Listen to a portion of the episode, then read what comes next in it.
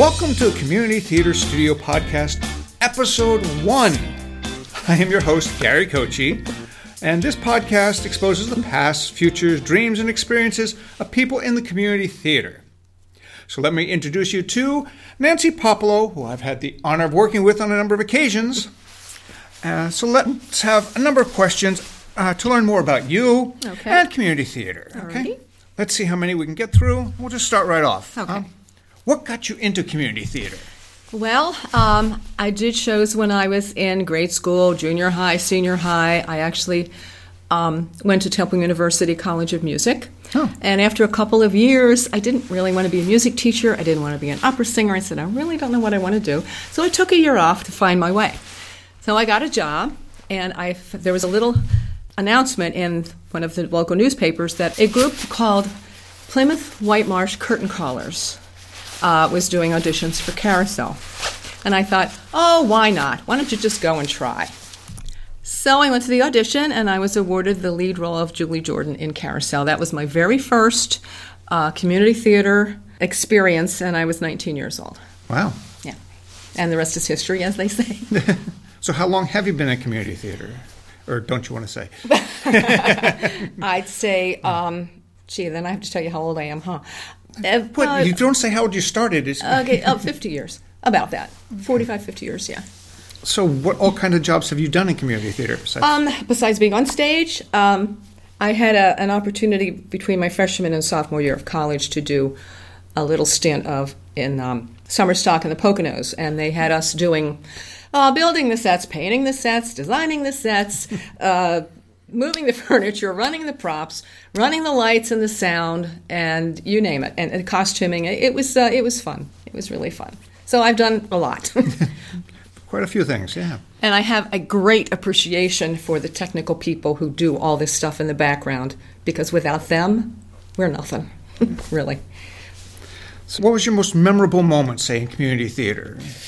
Oh, there's been a lot of them. I've been really fortunate to do some really, really wonderful shows. I, I don't think I could pin down one specific one.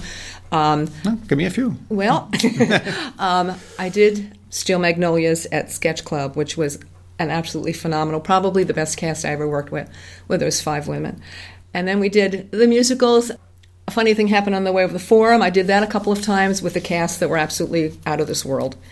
And, uh, oh gosh, there's, there's been a lot of them, but those are two that stick out in my mind. Has there ever been a worst experience in community theater?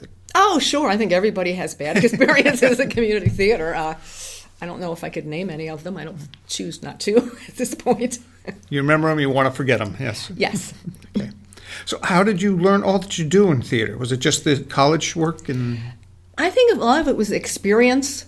The more the more you do in in theater of any kind, the, the experience that you gain is just it's invaluable. Really is. It just you know grows on you.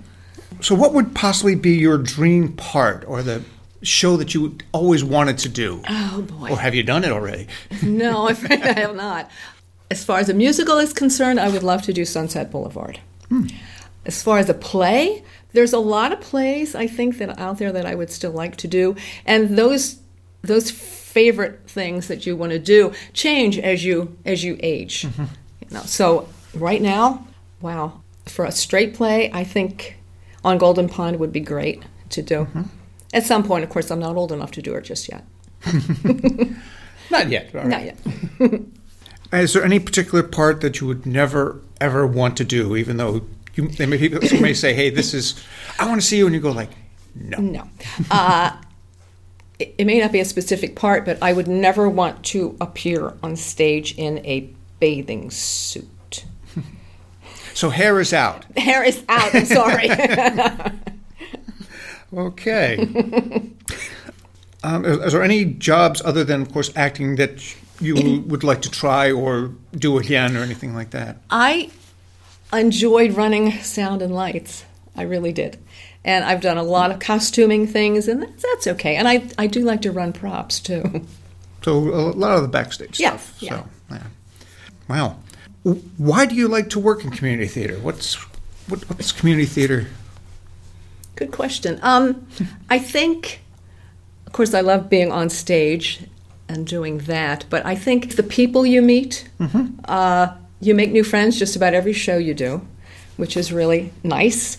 Um, you learn a lot. You learn a lot from the people around you, from the play itself. I think that's what draws me back to it.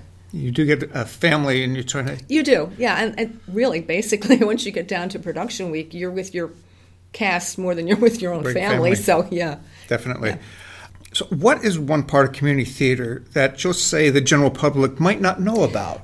I don't think the general public realizes how much work goes into it.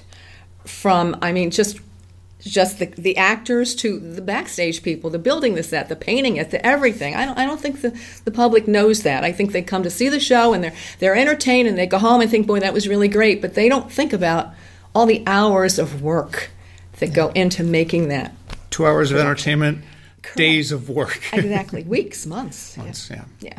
What was your fondest memory, you say, in community theater? Oh, Do you have any one? Well, I'm particularly fond of the very first one. Carousel's still one of my favorite shows. Uh, there's been so many warm moments that I, I don't think I could pick just one out, really.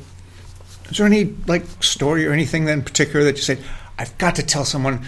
That's the one thing I've came across with this particular idea with this whole podcast is people have a story they want to tell. Is there any story that you'd like to talk about?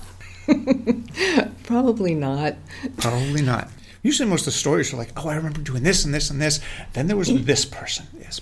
Um, well, there's there's always uh, when you're backstage and you're getting dressed and undressed in the dark. There's always some things like going back on stage with your pants on inside out or backwards. you know, things like that. But that happens with everybody all different shows. at some point. Yeah. So let's hop back just a little bit to some of our favorite things, mm, memorable things that we've had in Right. community theater. Yeah. Um, you said a couple musicals or shows that you really enjoyed. Mm-hmm. Yeah, it's interesting that some of the people that I'm now on stage with, I used, used to be a director of mine, like Michael Hicks. When we were in Haddonfield many, many years ago, he directed a couple of shows that I was in, and uh, he's he's. I hope he I hope he can do this sometime because he's really marvelous. He really is. Well, I'll definitely ask him to come and join. And I've been, I was on the board at Haddonfield Plays and Players for, I'm going to say seven or eight years. And while I was on that board, I was part of a, a committee that actually sat down and designed and built that theater that's over there right now, Wow. which was a really exciting time to sit down with the architecture and then the designers and, you know, put the whole thing together. It was really fascinating. To help build up community theater in that. Yeah. So, like I said, so like uh, we were talking a little bit earlier about uh, shows that we've done and done and done again. Again.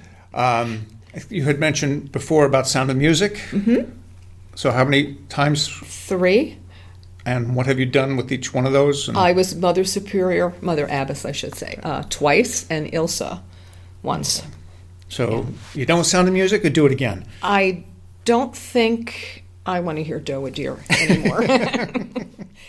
I do love the musical. I wouldn't keep doing it, but I've it's run its course with it, me. Yes.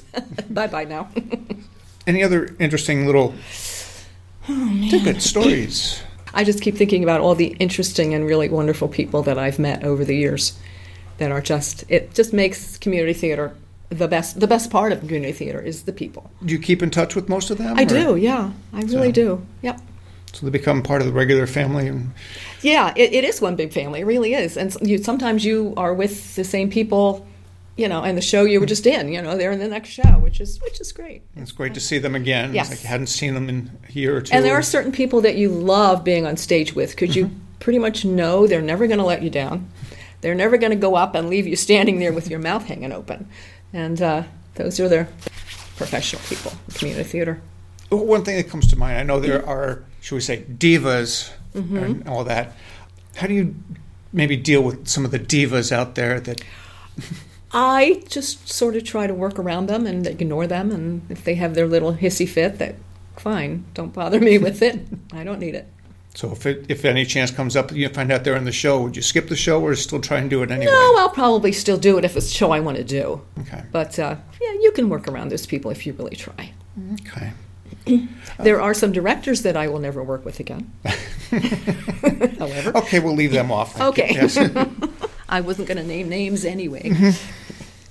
Now, what would you say to anyone that might be interested in joining community theater?